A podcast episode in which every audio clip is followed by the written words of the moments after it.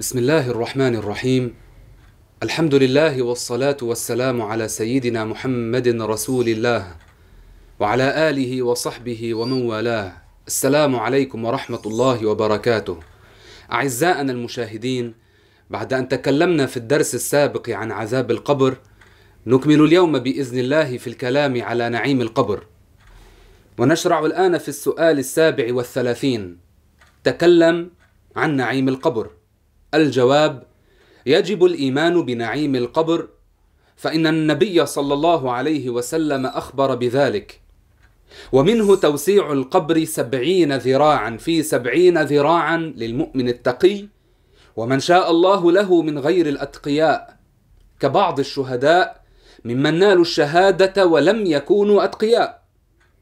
وتنويره بنور يشبه نور القمر ليلة البدر. وغير ذلك كشم رائحة الجنة. قال صلى الله عليه وسلم: إذا قبر الميت أو الإنسان أتاه ملكان أسودان أزرقان يقال لأحدهما منكر وللآخر نكير فيقولان له: ما كنت تقول في هذا الرجل محمد؟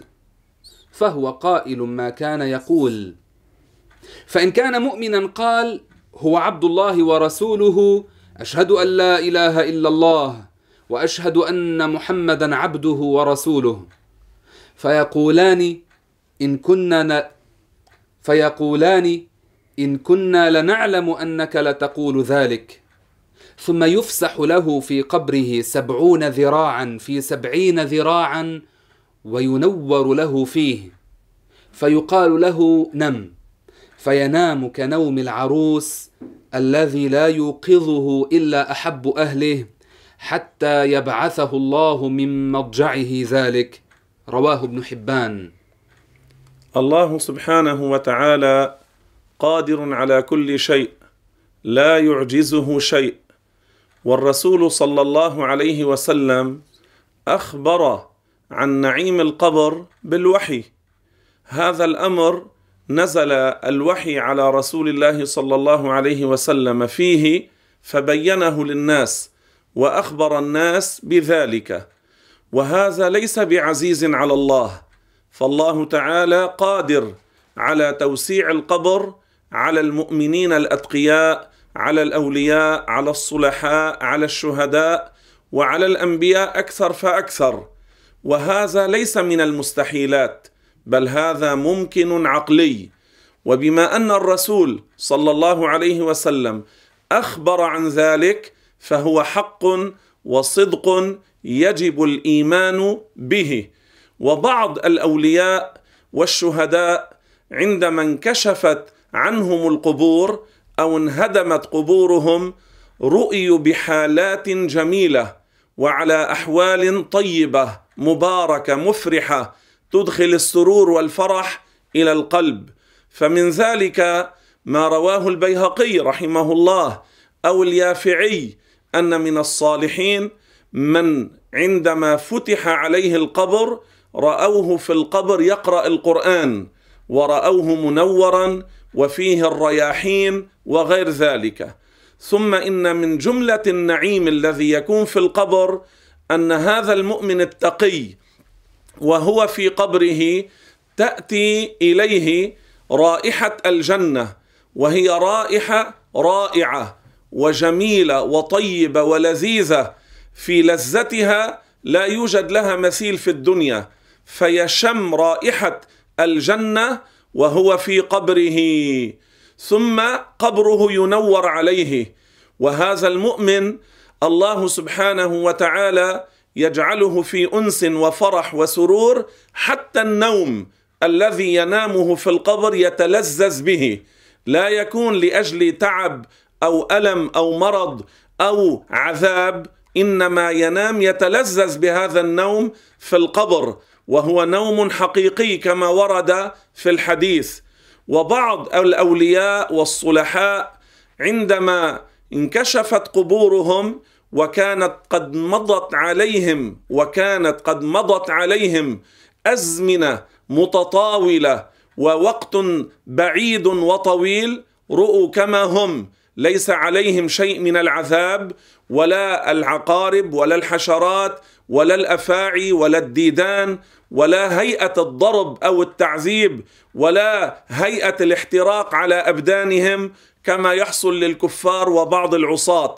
إنما رؤوا بأحوال حسنة وهذا له أمثال عديدة وكثيرة ذكرها العلماء اذا يجب الإيمان والاعتقاد والتصديق بما قاله الرسول صلى الله عليه وسلم من نعيم القبر والنعيم في القبر أشكال وأنواع يتلذذ المؤمن التقي أو الولي أو الشهيد في القبر بهذا النعيم. السؤال الثامن والثلاثون تكلم عن سؤال الملكين منكر ونكير. الجواب يجب الإيمان بسؤال الملكين منكر ونكير وهو يحصل للمؤمن والكافر من أمة الدعوة. ثم المؤمن الكامل لا يلحقه فزع ولا انزعاج من سؤالهما. لأن الله يثبت قلبه فلا يرتاع من منظرهما المخيف. لأنهما كما جاء في الحديث أسودان أزرقان. ويستثنى من السؤال الطفل والشهيد وكذلك الأنبياء. والمراد بالطفل من مات دون البلوغ وبالشهيد شهيد المعركة. الله سبحانه وتعالى كما بينا قادر على كل شيء. الله لا يعجزه شيء. وأما معنى أمة الدعوة يعني الأمة التي أرسل إليها النبي صلى الله عليه وسلم. وهذا يشمل كل هذه الأمة المحمدية. وهنا عندما نقول أمة الدعوة أو نقول الأمة المحمدية يعني الأمة التي أرسل إليها محمد صلى الله عليه وسلم. وهذا لا يكون مدحا ولا يكون تعظيما للكافر. الذي هو من هذه الأمة؟ لا. إنما هذا تعريف عندما نقول الأمة المحمدية ليس مدحا للكفار إنما هو مدح للرسول صلى الله عليه وسلم لأنه رسول الله بعثه الله إلى هذه الأمة. فإذا هذه يقال لها أمة الدعوة. أما الذين قبلوا منهم واستجابوا لدعوة الرسول صلى الله عليه وسلم فيقال لهم أمة الإجابة يعني الذين استجابوا لدعوة النبي صلى الله عليه وسلم. فإذا السؤال في القبر حاصل لأمة الدعوة أي الأمة التي أرسل إليها النبي صلى الله عليه وسلم لدعوتهم إلى الهدى والإيمان فهؤلاء يسألون في القبور. إلا الأنبياء وشهداء المعركة والأطفال الذين ماتوا دون البلوغ. وبعض العلماء قال أيضا يستثنى من السؤال في القبر من لقن حجته. وحديث التلقين وإن أنكرته المشبهة المجسمة إلا أن الحفاظ عملوا به ورووه واستحسنوا العمل به. وممن رواه وحسنه الحافظ محمد مرتضى الزبيدي. فهذا أيضا إذا لقن يستثنى من السؤال كما ذكر ذلك بعض العلماء. والتلقين يكون بعد تمام الدفن يعني عندما يوضع الميت في قبره ويسوى عليه التراب يقوم الملقن عند رأسه فيقول يا عبد الله ابن أمة الله ثلاثا فيستوي هذا الميت قاعدا في قبره ويقول لهذا الملقن أرشدنا رحمك الله. ثم يلقنه اذكر العهد الذي خرجت عليه من الدنيا إلى آخر التلقين. بعض العلماء قال هذا الذي لقن حجته بعد دفنه أيضا لا يسأل في القبر. ثم إن منكر ونكير هما جماعة كبيرة من الملائكة. يعني منكر جماعة ونكير جماعة. وكان مر معنا قبل الآن أنه يذهب من كل جماعة منهما من هذه واحد ومن هذه واحد إلى كل ميت مهما كان عدد الأموات الذين دفنوا في وقت واحد. واسمهما منكر ونكير. ليس كما يقول بعض العامة أنكر ونكير لا منكر ونكير. الكافر إذا رآهما في القبر يمتلئ رعبا وفزعا وخوفا وقلقا. تصوروا هذا اللون. الأسود الذي اختلط بالزرقة الشديدة ويكون هذا لون الملك وأين؟ في القبر. فيمتلئ رعبا الكافر. أما المؤمن التقي لا يفزع الولي لا يفزع لا يخاف من منظرهما المريع المخيف المفزع الذي إذا رآهما الكافر يكاد قلبه يتمزق من الفزع. أما التقي والصالح والولي الله ماذا قال عنهم في القرآن؟ يثبت الله الذين آمنوا بالقول الثابت في الحياة الدنيا وفي الآخرة. السؤال التاسع والثلاثون تكلم عن البعث. الجواب البعث هو خروج الموتى من القبور بعد إعادة الجسد الذي أكله التراب. إن كان من الأجساد التي يأكلها التراب وهي أجساد غير الأنبياء وشهداء المعركة وكذلك بعض الأولياء لا يأكل التراب أجسادهم. قال تعالى وأن الساعة آتية لا ريب فيها وأن الله يبعث من في القبور. يجب الاعتقاد بأن الله سبحانه وتعالى يبعث الموتى يوم القيامة الأجساد التي بليت وأكلها التراب أو الأجساد التي أكلتها الحشرات والعقارب والأفاعي والديدان وعذبت في القبور وكل هؤلاء الذين بليوا الله يعيدهم يوم القيامة. فيعاد تركيب الجسد الذي بلي على العظم الصغير الذي يكون أول ما يجتمع من جسد الإنسان عندما ينعقد في رحم الأم هذا العظم وعليه يركب الجنين. بعدما يبلى في القبر في القيامة يعاد تركيب الجسد على هذا العظم عجب الذنب.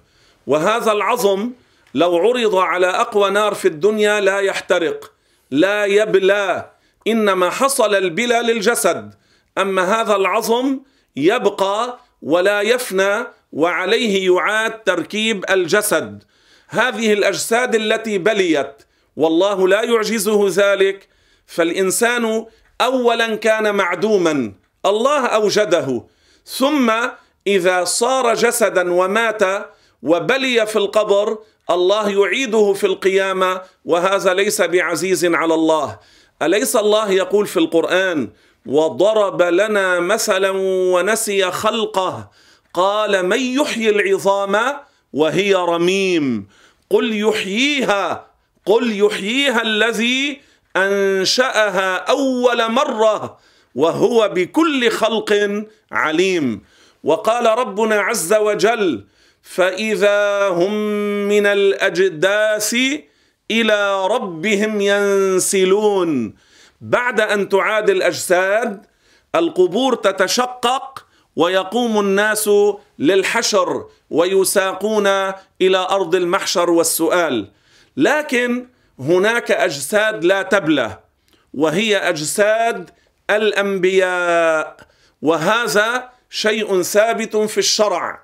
روى البيهقي رحمه الله في جزء حياة الأنبياء. في جزء حياة الأنبياء يعني في كتاب له رسالة سماها حياة الأنبياء. الرسول صلى الله عليه وسلم ماذا قال؟ انتبهوا لهذا الحديث. إن الله حرم على الأرض أن تأكل أجساد الأنبياء. وفي حديث رواه البيهقي الأنبياء أحياء في قبورهم يصلون. هذا عند البيهقي. وأبو داود روى إن الله حرم على الأرض أن تأكل أجساد الأنبياء. وفي صحيح مسلم وعند عدد من الحفاظ قال صلى الله عليه وسلم ومررت ليلة أسري بي على قبر أخي موسى عند الكثيب الأحمر يعني في بيت المقدس. فإذا هو قائم في قبره يصلي. هذه الأدلة تثبت أن الأنبياء أجسادهم صحيحة لا تبلى بعد وفاتهم ولا بعد دفنهم ولن تفنى ولن تفنى بعد دفنهم. هم حصل لهم الفناء بالموت في الدنيا. لكن بعد ذلك عندما دفنوا قبورهم لا تبلى لا تأكلها الأرض لا يأكلها التراب لا تسلط عليها الحشرات ولا العقارب ولا الأفاعي. هذا لا يليق بكرامة الأنبياء على الله.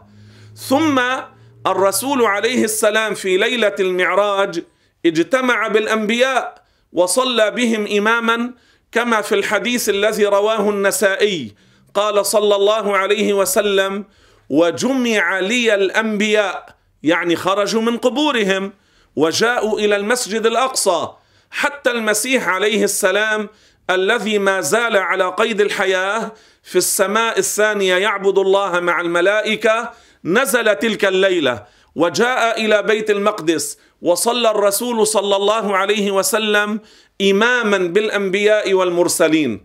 اذا كيف خرجوا من قبورهم؟ فأجسادهم صحيحة كاملة ولهم تصرف بعد موتهم. الله يقدرهم عليه وهذا ليس بعزيز على الله. هذا بالنسبة للأنبياء. اذا أجساد الأنبياء لا تبلى. وأما الشهداء ففي القرآن أحياء عند ربهم يرزقون. مر في الجواب وبعض الأولياء. لماذا قال بعض الأولياء ولم يطلق؟ لأن هذا ما ورد نصا في القرآن ولا ورد نصا في الحديث. إنما قال بعض الأولياء لا تبلى أجسادهم لما تواتر من مشاهدة ذلك. يعني ورد عن عدد كبير من الناس من المسلمين أنهم رأوا أولياء بعد موتهم بسنين كثيرة أجسادهم لم تبلى. وهذا تواتر يعني ورد عن عدد عادة لا يجتمعون. العادة آه، تحيل أن يتواطؤوا على الكذب. فهذا الخبر المتواتر ورد منه ما يثبت أن عددا من الأولياء رؤوا بعد موتهم وأجسادهم لم تبلى من هؤلاء السادات القادات الأجلاء الكبار العظماء الأولياء رضي الله عنهم ونفعنا ببركاتهم وأمدنا بمددهم أمير المؤمنين حبيب الله ولي الله عمر بن الخطاب رضي الله عنه وأرضاه بعد زمن بعيد من وفاته رضي الله عنه انهدم جدار قبره من جهة القدمين. فزع الناس خاف الناس ظن بعضهم أن يكون انكشف من قبر النبي صلى الله عليه وسلم. فجاء بعض كبار الأمة والأئمة والعلماء الكبار كالخليفة الراشد عمر بن عبد العزيز رضي الله عنه ورأوا تلك القبور وظهر أن الذي انهدم منه شيء هو قبر عمر رضي الله عنه فظهرت آه، قدماه كأنه دفن اليوم. كما هي لم تتغير ولم تبلى ولم يظهر عليها آثار البلا أو العذاب حاشا.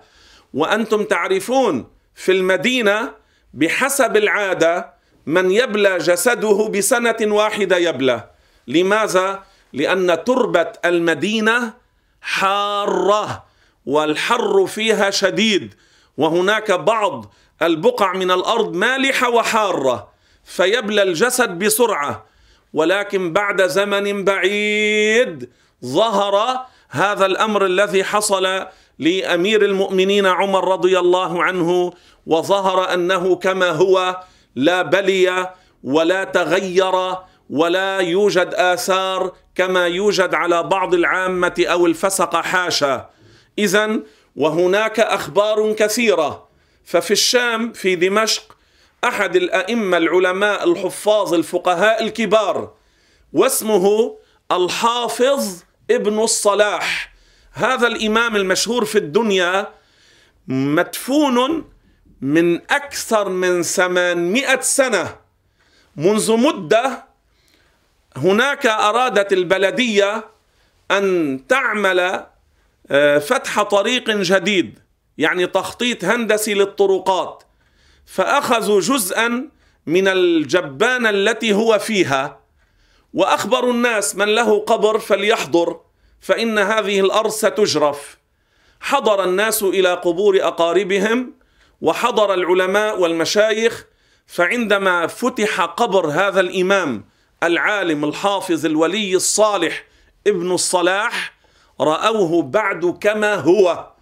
والحفار الذي حضر عبد عبد المتعال الدمشقي هو رأى وهو أخرجه وأخبر أحد الفقهاء من دمشق وهو العلامة الفقيه أبو سليمان الزبيبي الشيخ سهيل الزبيبي وهذا كان من فقهاء دمشق من علماء المذهب الحنفي وكان نحويا وكان قلبه حاضر في الجرأة كان فارسا شجاعا صديقا لشيخنا ونحن نعرفه واجتمعنا به رحمه الله رحمة واسعة هو أخبر الشيخ بذلك. وهذا منذ زمن في عصرنا يعني. الحفار عبد المتعال الدمشقي أخبر الشيخ سهيل الزبيبي والشيخ سهيل أخبر شيخنا بذلك. رأوه كما هو بعد ثمانمائة سنة من دفنه. هذا الإمام الحافظ أبو عمرو ابن الصلاح الفقيه الذي كان من علماء المذهب الشافعي رضي الله عنه. وحصلت حوادث في لبنان وفي سوريا وفي مصر وفي اليمن وفي الحجاز. هذا سيدنا علي العريضي الذي هو من ذرية مولانا زين العابدين رضي الله عنه وأرضاه ورضي الله عنهما. كان دفن من مئات السنين منذ مدة في أحد في المدينة المنورة. جرف المكان الذي هو مدفون فيه فرأوه كما هو. ونقل بعض العمال الذين من باكستان والهند وبنغلاديش يعني من الطيبين الذين كانوا يعملون في هذه الحفريات كانوا هناك ونقلوه كما هو إلى قبر جديد. هذا تواتر في الأمة.